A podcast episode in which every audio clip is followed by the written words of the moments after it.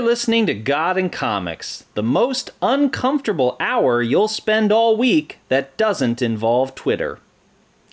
On today's show, we discuss the philosophical phantasmagoria that is the 2003 graphic novel Heaven's War plus our recommendation, this or that, and a whole lot more. I'm your host, Father Jonathan Mitchican. I am chaplain at St. John the 23rd College Preparatory in Katy, Texas. On the line with me today is Father Matt Stromberg. Father Matt, where are you? I'm the rector of St. George's Episcopal Church in Schenectady, New York. And also on the line, as always, Father Kyle Tomlin. Father Kyle, where are you? I am the rector of Church of the Messiah Episcopal Church in Fredericksburg, Virginia. Well, welcome, gentlemen. Welcome to God and Comics. How, how's everybody doing? Doing all right. Surviving. Well, yeah, surviving, you know. Hauled up in the bunker down here in Schenectady. Uh, all right. Well, we're gonna we're we got a lot to to get to in today's show, so we're gonna jump right into it with our recommendation. Take it away, Father Kyle. Okay, my recommendation today is a uh, new miniseries that has begun. Six of the 12 issues have been published called The Batman's Grave. It is by Warren Ellis and Bryan Hitch and uh, Kevin Nowlan. It is something that has been missing in Batman for quite a long time, and that is a really good detective story. Um, if there's one characteristic of Batman that seems to have fallen away in the last 10 years or plus, it's been a sense of having Batman be the Dark Knight detective that he's always referred to as. Um, this is a really strong detective story that um, is visually beautiful. I love Bryan Hitch's art, mm. and the art actually drives the story more than dialogue does. It has a very cinematic feel, great action scenes, um, really cool scenes of the Batcave, just superbly done in terms of the visual effect of it. Um, Ellis's story is also good. It it begins with a decomposed body that Batman uh, has to go and investigate at an apartment building, and it begins leading down a dark trail of a suicidal mobster um, on down to Doctor Death, who is a character that we haven't seen a whole lot in Batman comics in recent days. He made a little bit of an appearance in Snyder's run, if I remember correctly, during the New 52, but. Um, Dr. Death is a very old Batman villain from the 1930s and 40s. Uh, he makes another appearance not only is the mystery worked in here of what's happening with regard to these murders, but there's also a, a, secondary story that's at play that has to do with Alfred's concern that someday he'll have to bury Batman.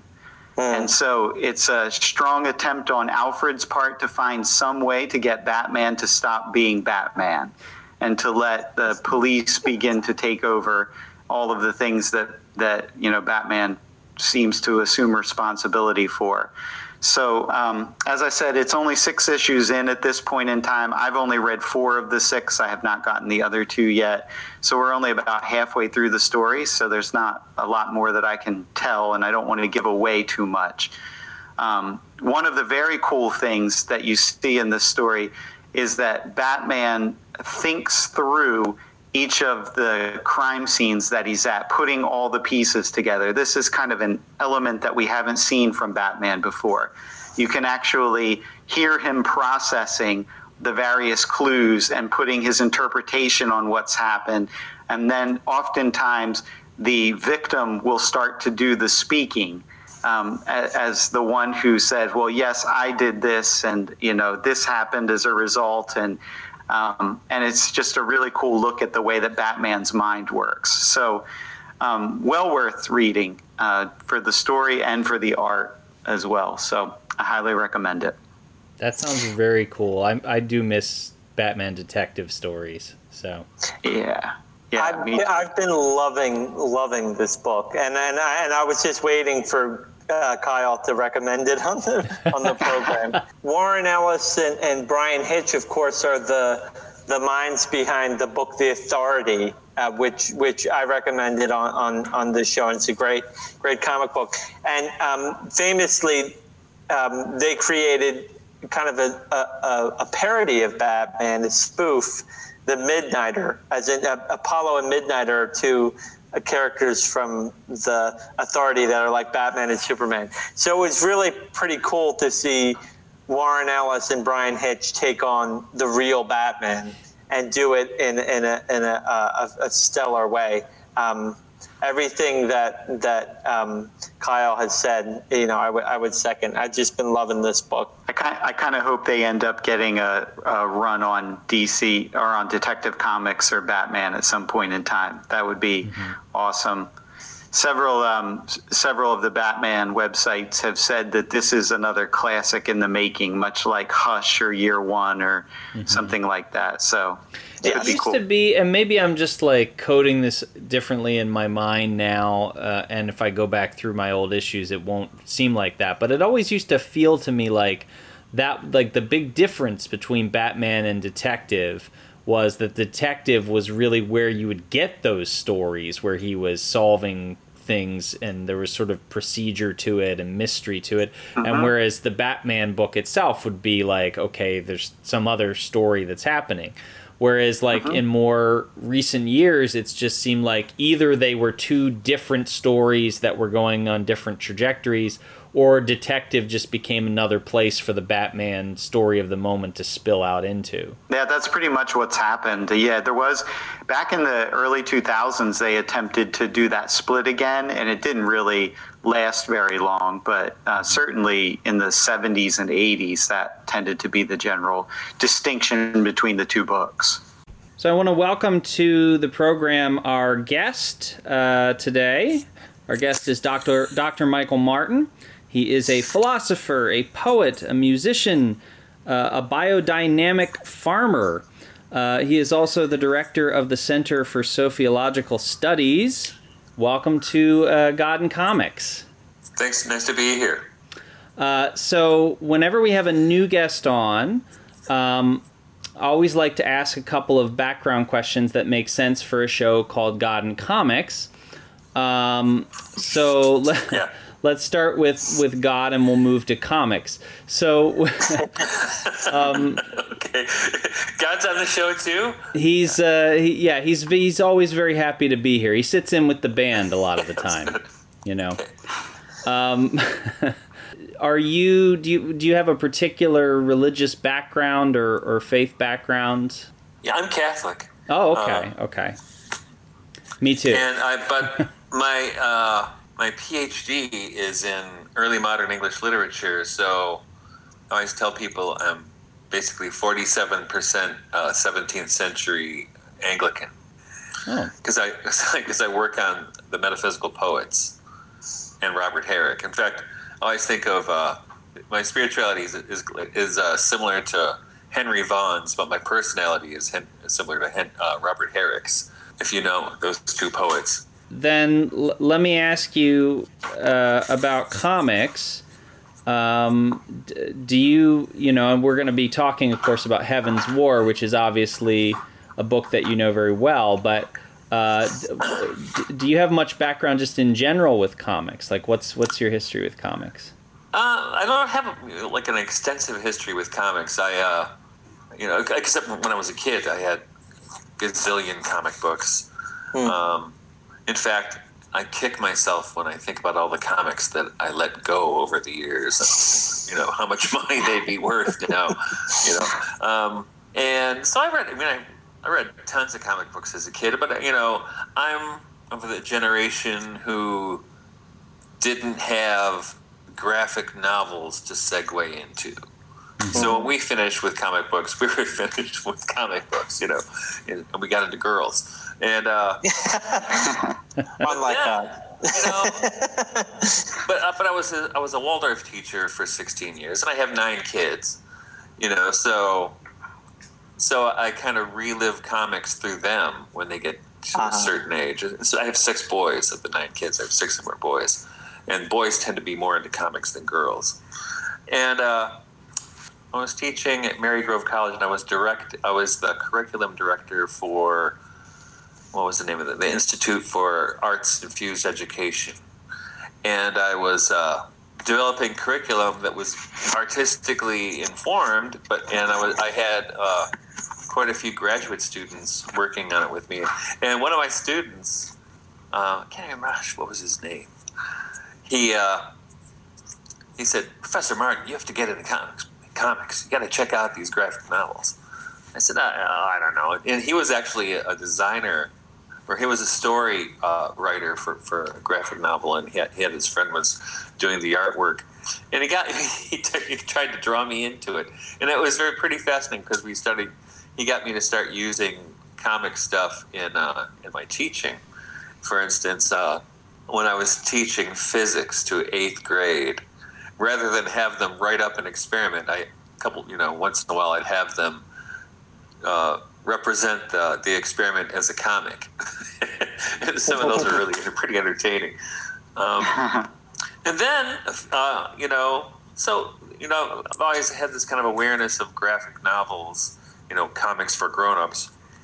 And uh, a few years ago, I had a communication from uh, an Eastern Orthodox bishop who had read one of my books, the, the Submerged Reality, and he saw, you know, references to more or less esoteric Christian thinkers like Robert Fludd in there and Jakob Böhme. And he asked me if, if I had ever read this graphic novel or Heaven's War. I said, I said, no, I haven't. He goes, you should check it out. You're the only person I know who would understand it. so, so, so I, so I, so I got a copy. But then uh, I was teaching a course this last semester that kind of got turned into an online course halfway through, and it was a course for checking into uh, like an English major, like introduction to English studies. So there's a little bit of everything. There's poetry, there's short stories, and uh, you know linguistics, other stuff. And I decided I would do a graphic novel in it as well. And I figured I would do this one because look, I mean, it's got magic, it's got Tolkien, C.S. Lewis, and I've you know most kids I think all, all, the kids I know you know have have read at least C.S. Lewis or Tolkien, so they know about The Hobbit. So that might be I thought that might be an interesting thing to bring to them. And as it, as it turns out, most of the kids had never read Tolkien or C.S. Lewis. like, like, Are you actually real American kids? Are you sure? Well, let's uh, let's get into Heaven's War a little bit. Um, so this is a a 2003 graphic novel. Uh, it was published by Image, which I thought was interesting in and of itself. Um, and it's um, by a guy named Micah Harris, who I had never heard of before. I, I went and looked him up, uh, and uh, he, he's hard to track info down about, but apparently he was about 42 years old when this was published and this was okay. his his first foray into comics. Uh, oh. So, as a guy who um, who is uh, 40, this gives me hope that my my future career is is ready. But um, uh, it's it's also drawn by uh, Michael Gaydos, who um, is uh, one of the co-creators of Jessica Jones, and okay. Um, you know drew that comic, um, and has drawn a number of other other things as well. Pearl, um, Pearl that we recommended here on the show. Right. With, yeah. With Brian Michael Bendis. Yeah. Mm-hmm. So Michael uh, already mentioned uh, a little bit about it. That it has Lewis in it. It has uh, Tolkien in it. It has magic. It has Charles Williams. It has uh, Aleister Crowley. Uh, I have to tell you, um, I am uh, a person who loves comics. I am a person who loves uh, C.S. Lewis.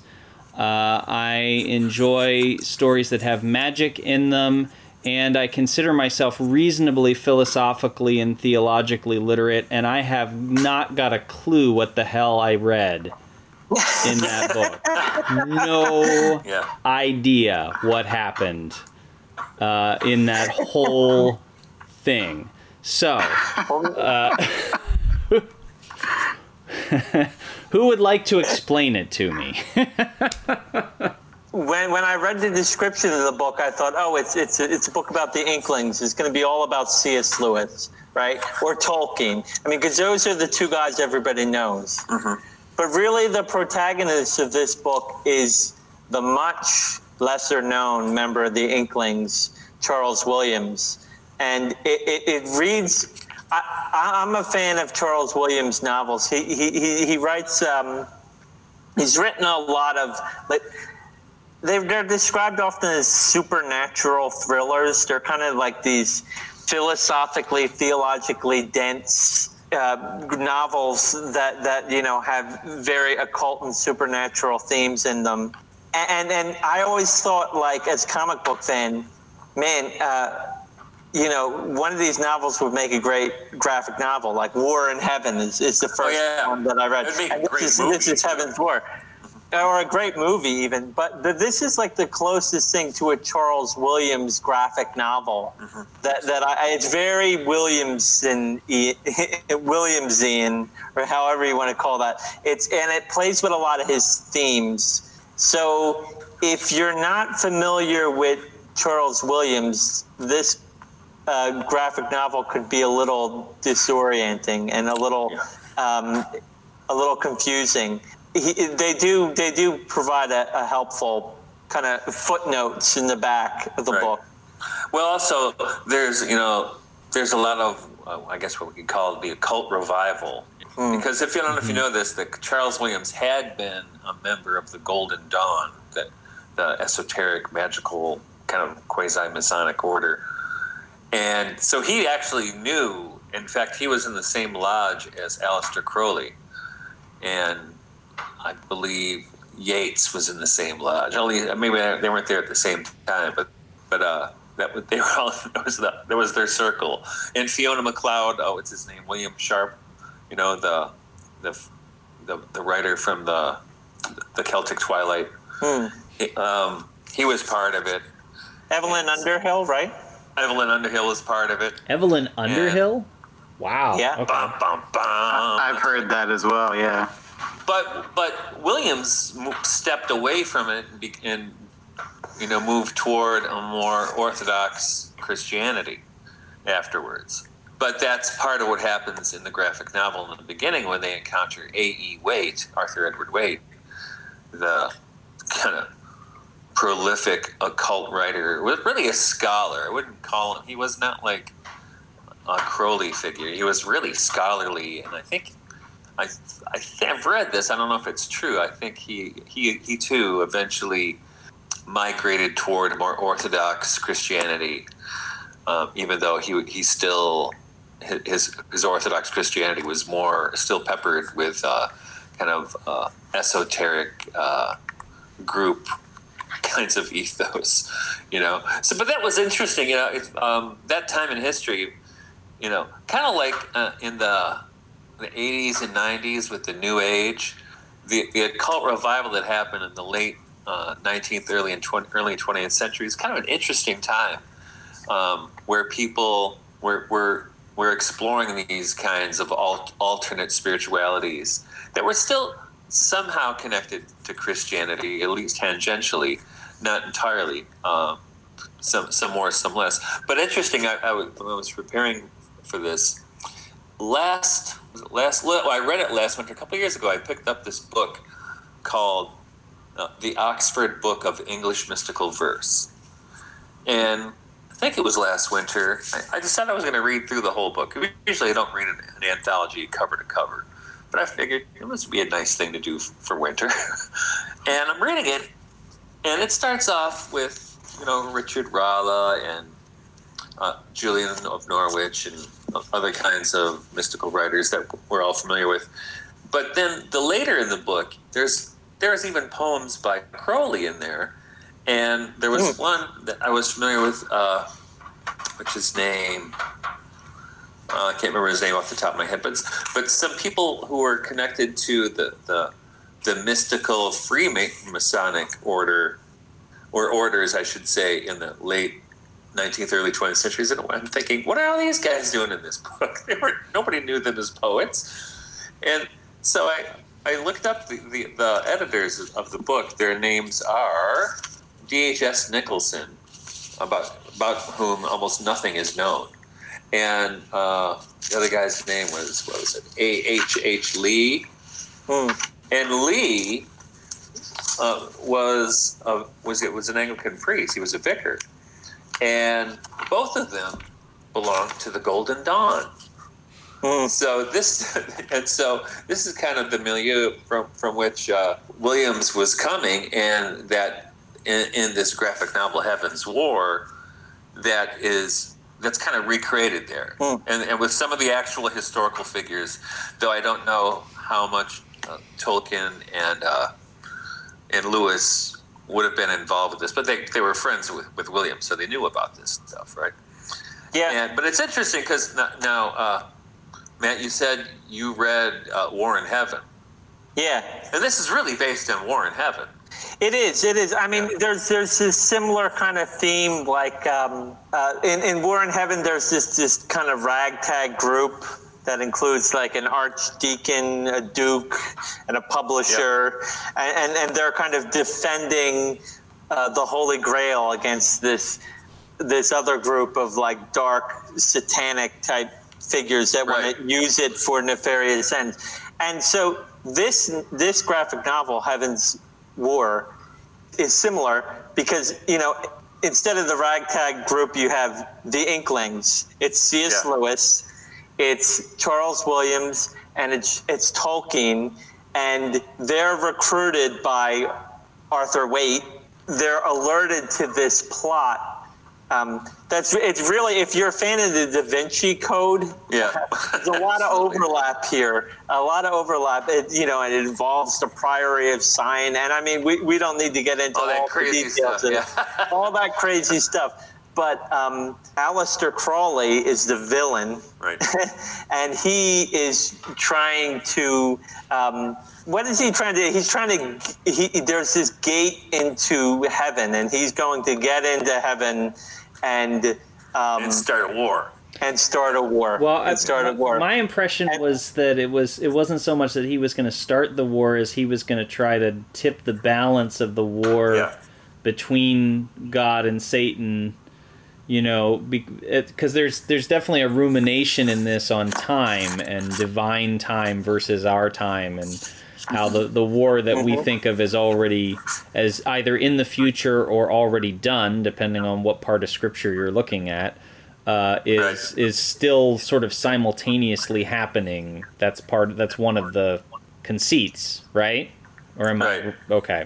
Williams follows Crowley into this gate, and and so they're in they're in heaven or they're in limbo, something sort of like the gateway of heaven, um, and and so it's a little confusing when the book starts because in entering this gate, Charles Williams becomes like unstuck in time, right? Right.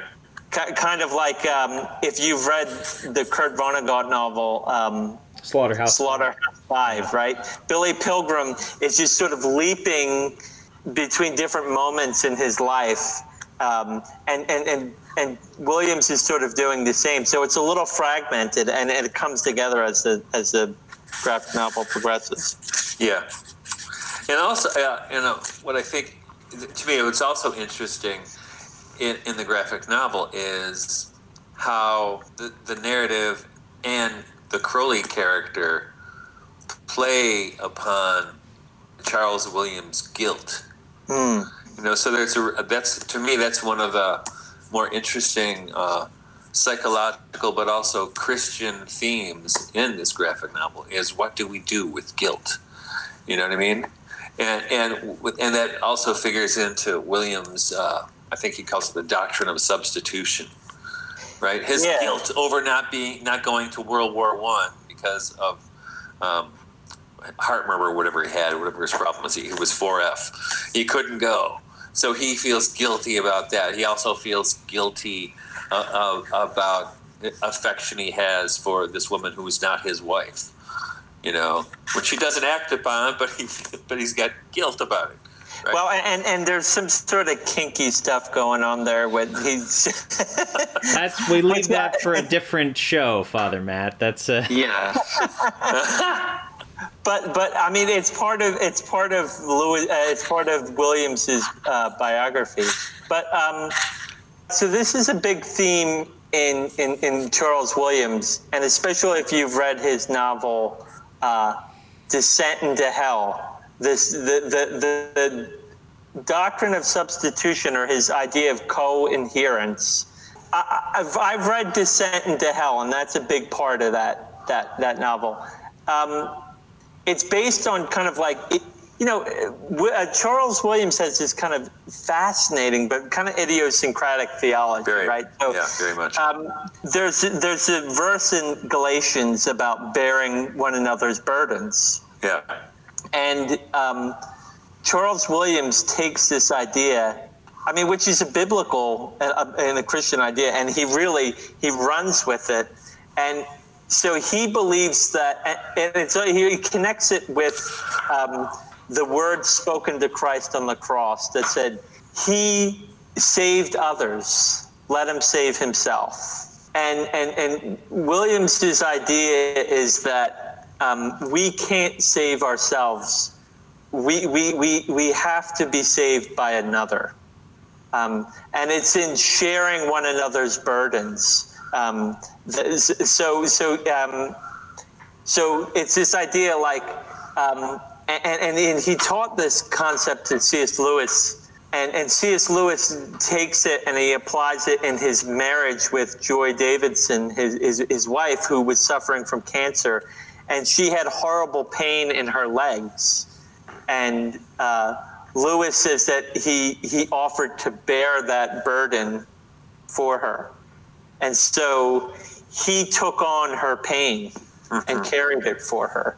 Um, so there's this there's this idea that's very important in Charles Williams, and he even had a whole like kind of group called the Fellowship of the Coherents, where he, he would say, you know, uh, Kyle, you're going to share uh, Jonathan's uh, fear of spiders. You're going to take that from him, and you're going to bear it, and and and Jonathan's not going to be afraid of spiders anymore, and and and and and um, Jonathan is going to give his um, ad- addiction to Pop Tarts to uh, Kyle, and, and, and he's not going to, and, and, and Kyle's going to bear that for him, right? So so that, that's and that's a huge part of this. The way that Charles Williams is is like the hero of this graphic novel, mm-hmm. this this idea. Is that so? The phrase that that that keeps that uh, uh, Crowley keeps throwing back in his face. Um, what was it? Uh, Everything is thou, or something like that. This this yeah. also is thou. This also is thou. Is that right. connected to the the thing you were just describing, the coherence, or is is that something else? This is very Crowley language. So um, I have not read a lot of direct Crowley stuff, but um, there's a Led Zeppelin biography. And by the way, Aleister Crowley is the man on the cover of the fourth Led Zeppelin album, the yeah, Four Symbols yeah. album. Um, but in reading the uh, biography, when giants walk the earth, there's a lot of stuff because Jimmy Page was a, a Crowley devotee. Mm. Um, there's a lot of stuff in there about the theology of, of um, Aleister Crowley, and that tends to be an, a common expression with him. This um, also is thou. Yeah. Interesting. I mean, yeah, he's got he's popular with the with the rock bands. I mean, they the album Sergeant Pepper shows up. and the, the graphic, that's funny. It's really funny. Yeah. In the graphic novel. Yeah, he's holding it, and you know the. Well, you you have to read it, but but the, this also is that's also from Charles Williams. Like he has this kind of idea, like. Um, like positive and negative approaches to God. So like everything, all, all, everything in creation in some way is uh, a reflection of God. Um, so all all the experiences you have. So this also is thou. Um, and, and, but but all but the other half of it, this is is not you. You know, it, it's sort of like mm-hmm. you know, th- this is this reflects you, but it it it it, it um, it doesn't exhaust who God is. It's almost um, it almost sounds like uh, cataphatic versus apophatic theology. A- absolutely, and I think that's probably exactly where um, Charles Williams got it. But but Crowley kind of uses this in a satanic and nefarious way Yeah. to sort of say, like, look, Charles, there's no difference be- between good and evil. Like your your your evil is my good. This also is God. Right. You know, and he- Yeah. he's sort of he's trying to mess with Charles Williams by using Right. his his own kind of beliefs against him in a, in a satanic kind of Uncle Screwtape sort of way. right. Yeah. Even he keeps quoting uh, he keeps quoting Chesterton. Crowley keeps quoting Chesterton with this line Yeah, with- about with- the floor, uh, you know, like a chessboard. Uh, Yeah. the, the good versus the evil. Is it a, a white board with black squares on it or a black board with white squares on it?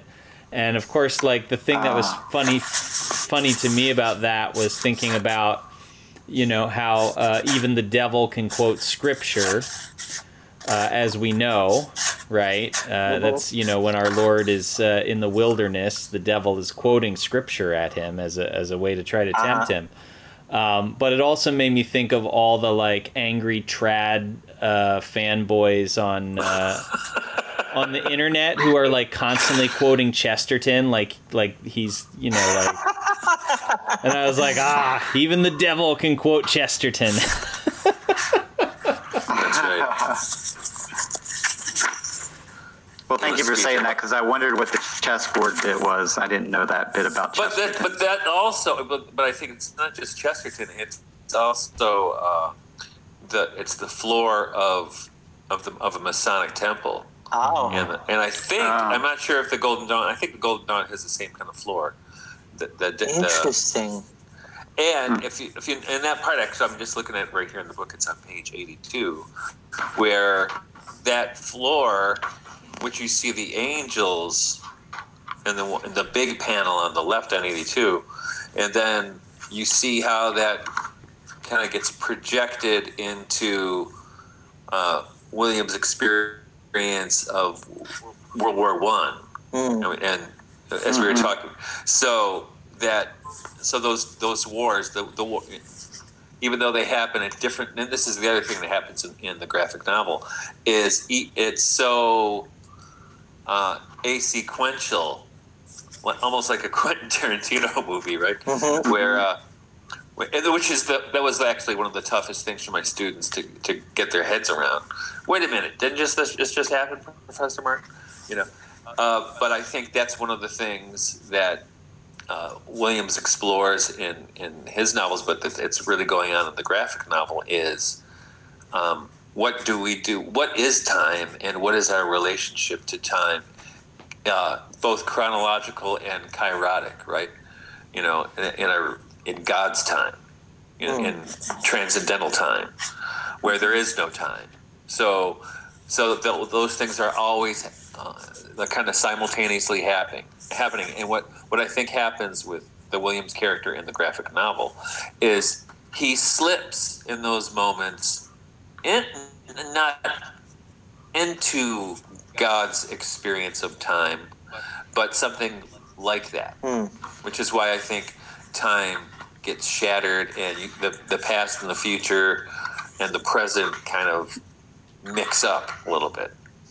It, it, it, it's beautiful. There's this scene in the graphic novel um, where, in this kind of eternal state, Charles Williams uh, participates in the Eucharist.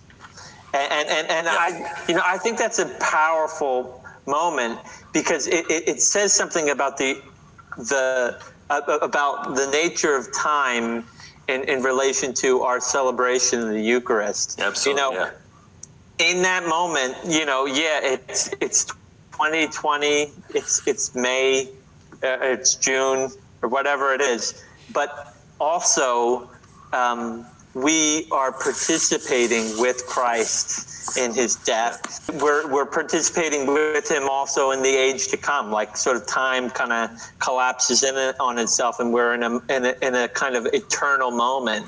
Um, and and that's where the exchange kind of happens with with, with Charles Right. Williams. Well, I mean, the, the Eucharist is a, I mean, the Holy Grail It's Hmm. tremendously, you know, the chalice is tremendously important to him. In fact, the first thing I ever read about by Charles Williams, gosh, I bet this was 30 years ago, was uh, was it the one he did with C.S. Lewis, Taliesin Across Logres? Do you know that one? I don't. It's a, I think it's an essay by C.S. Lewis on Arthurian legend with a kind of poetic meditation by Williams, Hmm. which is really it's it's uh, probably the in a way it might be one of the best things I've read by him, but it's very uh, um, almost like T.S. Eliot in the in the way it's just so uh, plugged into an imaginative world that you have to participate in. It doesn't come to you as the reader, right? So you have to move there. But but but but all through his career, and I think um, this uh, sacramentality that you're talking about is and and and, and uh, the war in heaven. I mean, it's all about the Holy Grail, right? Mhm. And, it, and and that also ends with the Eucharist. Mm-hmm. Mm-hmm. And spoiler alert: the archdeacon is basically assumed into heaven at the end of that. At, at, at, at the Eucharist, that's that's in in the in that book is performed by Prester John. Yes. Yeah. This is kind of a cool thing. Who is and Prester cool. John is is just like a priest, right? Is simultaneously Christ at the same time. I mean, it's it was an interesting moment. I was reading it. I was like, "What do you mean?" I said, "Oh, like like in the Eucharist. I get it." right? You know, it's and it's you know, I read that book, uh, War in Heaven, not to be confused with Heaven's War. This is this is the novel by by Charles Williams, War in Heaven. I, I read that book. That, gosh, I was like 20, 23 or whatever, and I and I liked it. I enjoyed it as like kind of a cool kind of supernatural thriller. I read it again just recently, and it was a whole other experience for me um, now Yeah. you know, ha- having the having more of the background, and and and um, and and now being now being ordained as a priest, it it, it, it wow that that that book just kind of hit me in a whole other way. It's it's it's a beautiful book, and and, and for especially for our uh, God and Comics listeners, I mean, it's it's. Uh, Read, read both of these together.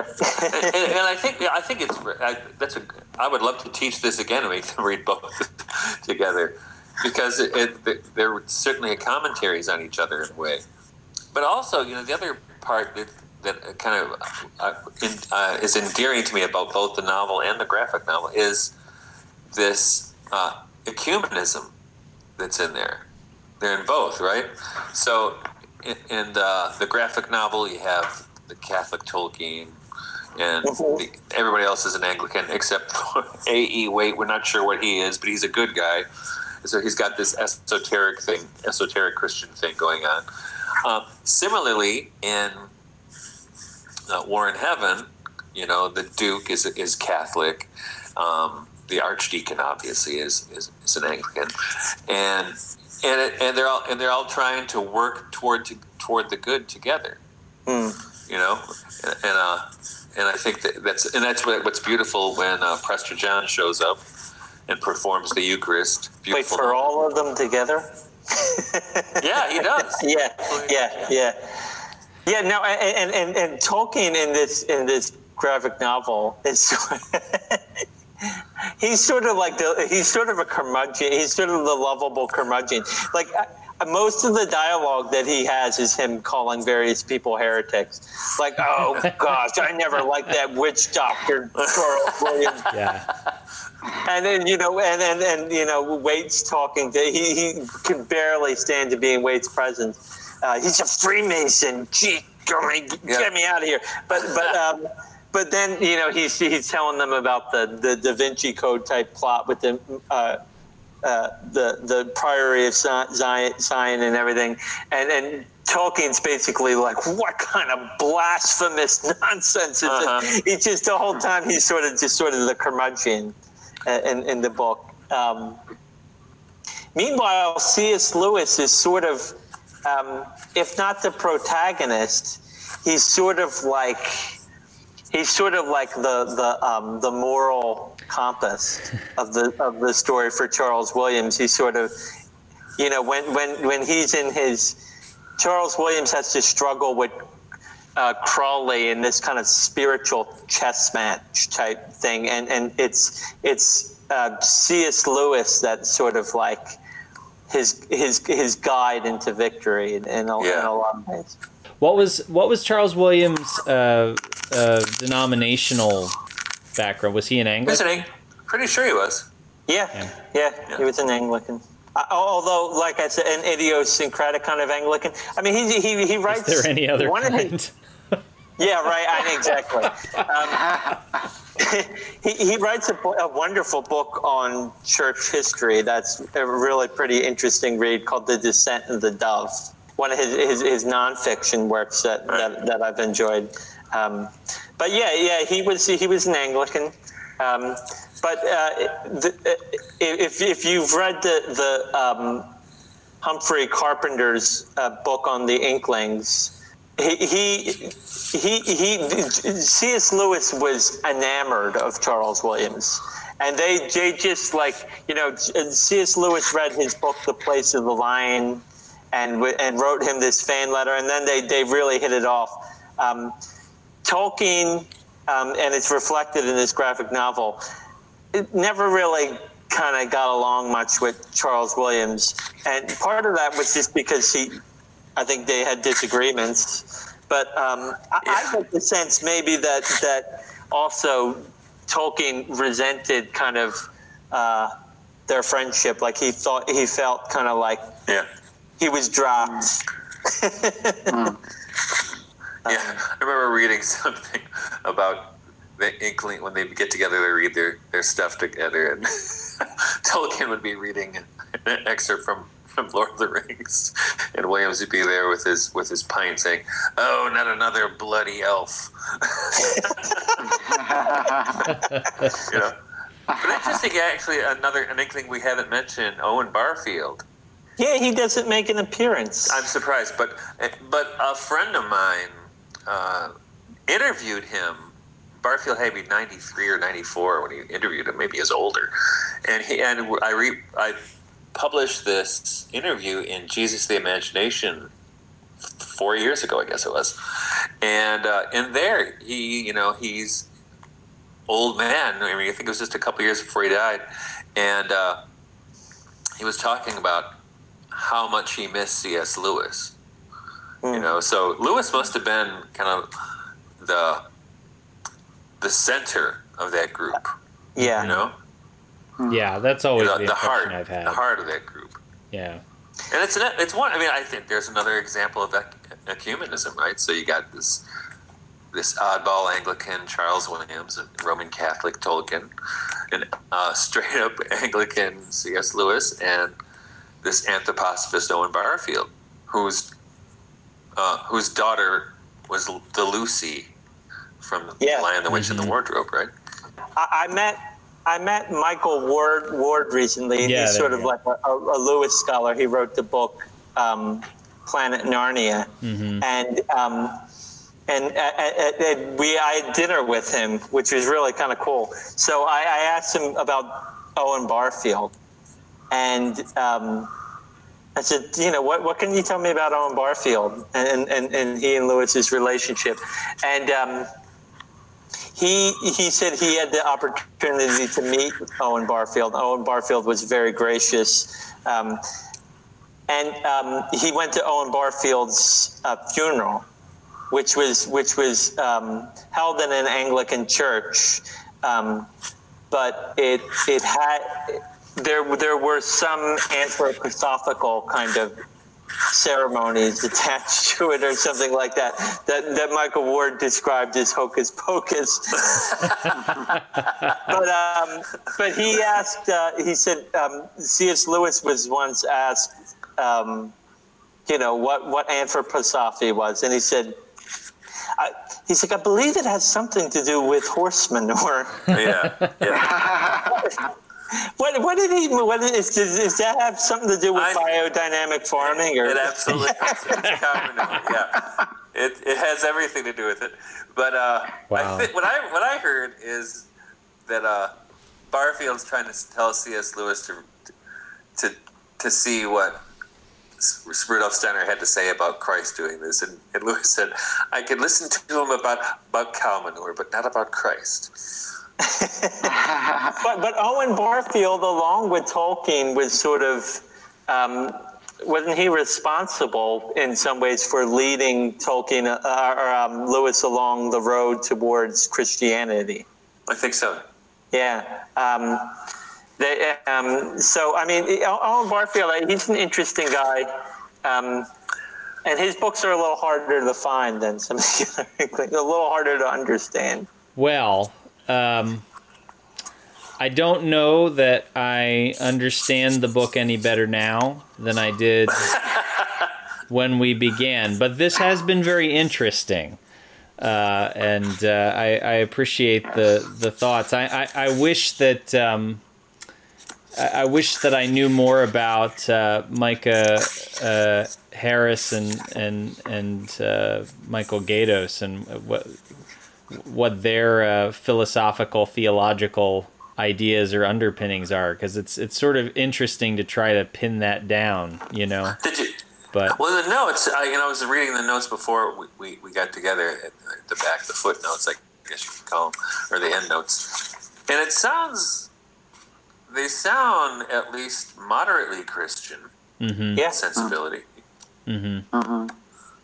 Well, it's it's you know it's a graphic novel that's where I think our, our, our listeners would like it. If you like theology and you like comics, this is it's not one. It's not like you don't read it like like a Batman book and put, sort of put it down and be like, hey, that was that was a fun read. It's sort of like uh, this is one that I'm going to have to come back to, and and, Yeah. I think it bears multiple readings, and and and I think. Um, as it, as it unlocks its mysteries, um, it's it becomes more rewarding. There's there's a ton of Easter eggs in this book, and I'm sure there's just a thousand things like we're we're we're we're, we're missing. I mean. Um, he did. He obviously it's well researched. I mean, there's there's a little book that that that uh, you know I, I know is probably pretty significant. Uh, the cloud, the, the cloud Yeah. in the sanctuary appears Yeah. in there. That's Right. an Easter egg. You have the Sergeant Pepper album. What other kind of Easter eggs are there?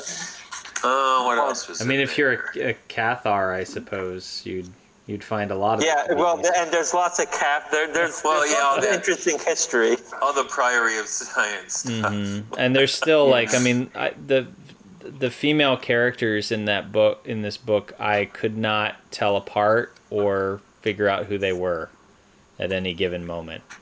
It was it was like it was really hard to like okay this one is who now and I, I, you know what? Yeah. I'd agree with that. Yeah. Mm-hmm. I would And agree it- with that. I, I, I found the art a little bit hard sometimes to discern some things that are going on two? With it. So yeah, a little rough. I definitely think keeping your finger in the back of the book if you buy. I don't know how you all did it when you read it on the Kindle version, but I'm glad I had the book because I think you need to keep your finger in the back of the book Yeah. for the Yeah. footnotes, and Certainly that helps. sort of help navigate. yeah didn't know there were through it. notes until I was done. right, right, which is going to happen with a digital version, right? Right. Yeah. which is what I had. So, uh, you know, oh well. Um, well, hey, listen. If you have read Heaven's War, tell us what you think. We'd love to know. If you haven't, uh, maybe get yourself a copy, take a look. Um, I think it probably helps. You know, the the the, the uh, info that you've gotten here should help you to get better situated with it, right? If you understand from the beginning that this guy is out of time, um, that I think makes it a little easier to get into. Uh, but hey, if you've got other stuff you want to talk about, some of these philosophical concepts, uh, God's time uh, versus our time, uh, uh, right versus wrong, uh, Led Zeppelin album covers, I don't know, whatever it is that you want to talk to us about, uh, hit us up on social media. We'd be glad to see you there. Uh, Facebook.com slash God and Comics, or you can tweet at us. We are on Twitter at God and Comics. But we are going to move now to our final segment, uh, This or That. This or that. This or that. Come on, everybody, let's this or that. Batman or Iron Man? This or that. Spider Man or Superman? This or that. Boxers or briefs? This or that. DVD or VHS? This or that. Dungeons or Dragons? This and that. Moses or Elijah? This or that. This or that. This or that. Come on, everybody, let's this or that. Huh? Okay. Okay. So, welcome to this or that. Uh, uh, Dr. Michael Martin, welcome to this or that. So, uh, I, I explained this to you before we went on the air. You, you, you will, willing to uh, willing to join us in this game? Okay, go for it. Okay. So I- basically, I don't know I'm into it, basically, I will go to uh, each one of you, uh, and uh, one of you is going to get shorted because I've only got five of these, and there there are three of you. Right. Maybe I'll come up with a sixth one on the fly. So, uh, but we'll we'll start with um, we'll give you we'll give you a minute to get into it. So I'll, I'll start with Father Matt here. Father Matt, a blessing or a benediction? A blessing or a benediction? Well, well, gee, uh, I, I'm, I'm going to say, uh, I'm going to say benediction. Um, we, we, we, we just did um, benediction uh, on uh, on Easter Sunday. You know, we've been because, because of the the lockdown. Um, we we you know people haven't been able to come and and have the uh, the Holy Eucharist. You know we've been doing live streams, but you know that's just not the same.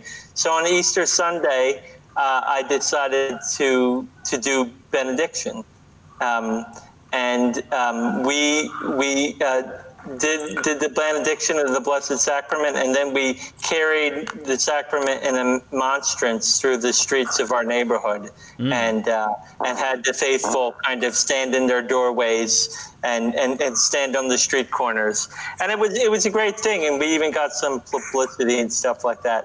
Uh, You did. You made the news. we made the news. Really? We, we made the Living Church, and and Oh, uh, we got on CBS and and uh, and the local newspaper. It was Nice. so we we might be doing that again uh, for Corpus Christi. We'll do sort of a shorter procession, but uh, so just you know, I'll say benediction. So for that. I have two questions to follow. Oh, well, go ahead, Father. Well, no, we have to add this. And Father Matt had the papal umbrella with him. Wow. Oh, I had an umbrellino. a, a, a member of our parish made an umbrellino, and uh, which is which is I'm sure you all know what an umbrellino is. It's a golden umbrella, like with fancy lace on it. Sort of very uh, reminiscent of the mummers, I would say.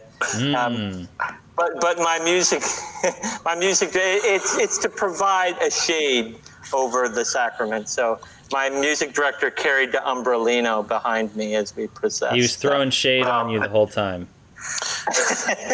Thankfully, unlike the mummers, you didn't start flapping your cope. No, no, no. So, uh, okay, Father Kyle. Next one is for you.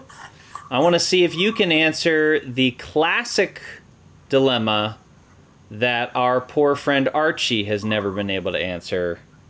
Betty or Veronica?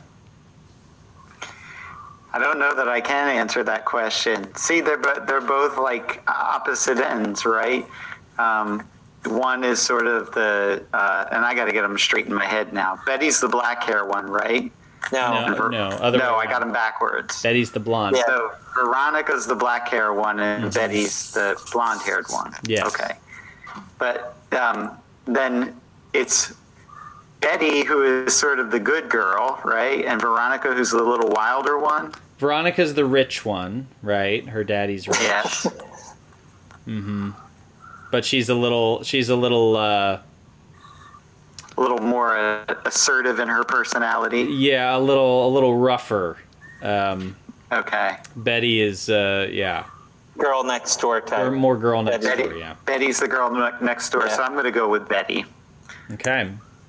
Uh, so I, I forgot to give Father Matt a point value for his. So Father Matt, you get you get 350 points for your answer. Uh, Father Kyle, you get uh, 287 points, uh, and a free trip to Disney. All right. Oh, come on. He didn't even know one from the other. Okay. He got the Disney trip. I won't Yeah, be but able you've to got use more it, points. Yeah, it's okay. You've got more Disney's points. closed. Yeah. it's okay. Disney's closed. He said, That's COVID breeding ground. I should yeah, I should be I should be clear. By the way, uh, I when I say a free trip to Disney, I mean a free trip to uh, Bob Disney's house. okay. He lives up the street from me. He'd be happy to see you. Yeah. All right. So, um, Michael, uh, you think you got a sense for how the game is played at this point? Yes. Okay.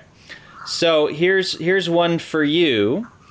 Uh, so you are the the the director of the the the Center for Sophiological Studies.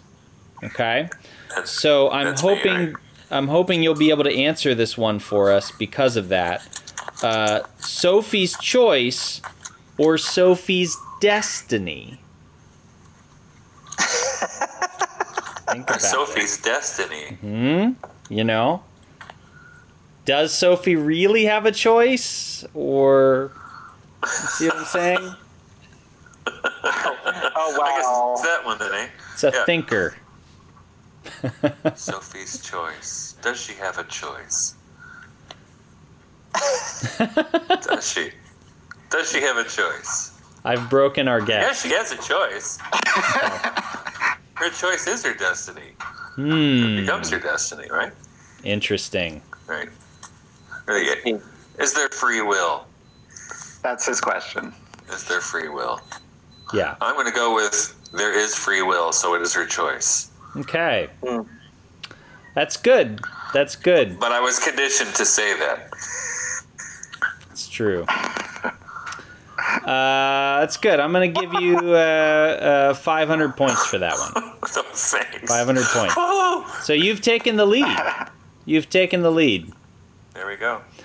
Um, okay. Lightning round. Yeah. So round two here, Father Matt. Um, so you know, as you know, I'm a, I'm a school chaplain. So you know, I'm I, I uh, uh, spend uh, most of my time uh, ministering with high school students. Um, we just had the end of our school year not long ago. Uh, hard to tell, you know, because we've all been been out of school for so long. But uh, the number of Zoom meetings has gone down. So. Um, so, uh, and you know, a number of our students are graduating. Um, and there's always that question about uh, school or the real world. So that's what I'm post- posting to you. That's your this or that. School or the real world. Well, um, our, our distinguished guest, um, Dr. Martin, has written so much about the real that um, I would be ashamed to say anything less than the real world. I want to experience the real. Okay. Amen. Ironically, I'm going to give you fake points for that answer. Okay. Uh, 712 points. Okay. Good. Thank you. Good job. Uh, Father Kyle. The season after Penta, um, Pentecost or Trinity Tide? Well, obviously, Trinity Tide is the old term for the season after Pentecost. I will go with Trinity Tide just because I like the old tradition. There you go. Very good. That is the correct answer. So good job on that one. Uh, 12,000 points. You get 12,000 points for that one. Awesome. Awesome. No.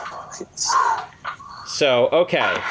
Uh, I do not have a last this or that, but we need to give one to to um, Michael here to, to finish the lightning round and see what happens. Um, so let's see. What can we come up with on the fly here? Uh, pickles or grapes? Grapes. Grapes. Grapes. That is the correct answer. very you good. Can't make, you can't make wine out of pickles. This is see. This is a this is a good. This is a very good point. Uh, and so you get 150,000 points for that, and congratulations, you just won your first game of this or that. I've never won anything before. I'm so happy. You get uh, as a as a prize, uh, you get to go with Father Kyle when he makes his trip to Bob Disney's house. Thanks. I'm- It's what I've always wanted. Load up on tracks that you can hand him when he opens the door. I, I got an appropriate. I got an appropriate reward for for Michael. Okay. Um, what would what would you like to plug on the show? What, what, I, I don't know. What what are, what are your what are your latest projects or what Um, what, are the my books you have out? Project. Um, I put out an edition of the the Chemical Wedding of Christian Rosenkreutz, the Oh yeah. alchemical romance from the 17th century. That came out a few months ago. I can't remember, maybe December, maybe no, it was October. It's Mhm. October, and uh, and and there, there will be a new new uh, volume of Jesus the Imagination, the journal I edited, which will be out in a month or so. Uh, the theme is this year is the garden. The garden. And what, what what kind of journal is it?